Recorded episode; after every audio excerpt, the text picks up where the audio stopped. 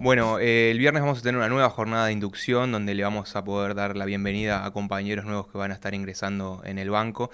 Este, en esta particularidad son en el entorno de unos 40 funcionarios que se van a estar distribuyendo en diferentes sectores. Eh, por ejemplo, vamos a recibir compañeros que entran por el concurso de ingeniero agrónomo, este, el concurso también de analista informático para trabajar al sector de TI, que es un sector en el cual nosotros recuperamos vacantes en la última negociación de, de convenio colectivo y también de presupuestos. Y fundamentalmente el ingreso de seis choferes nuevos de transporte de valores para manejar los blindados.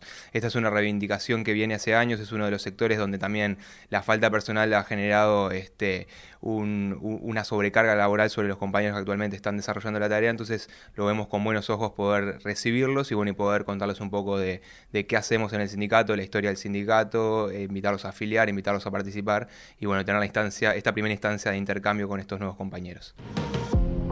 Camacua Diario. Un resumen informativo para terminar el día.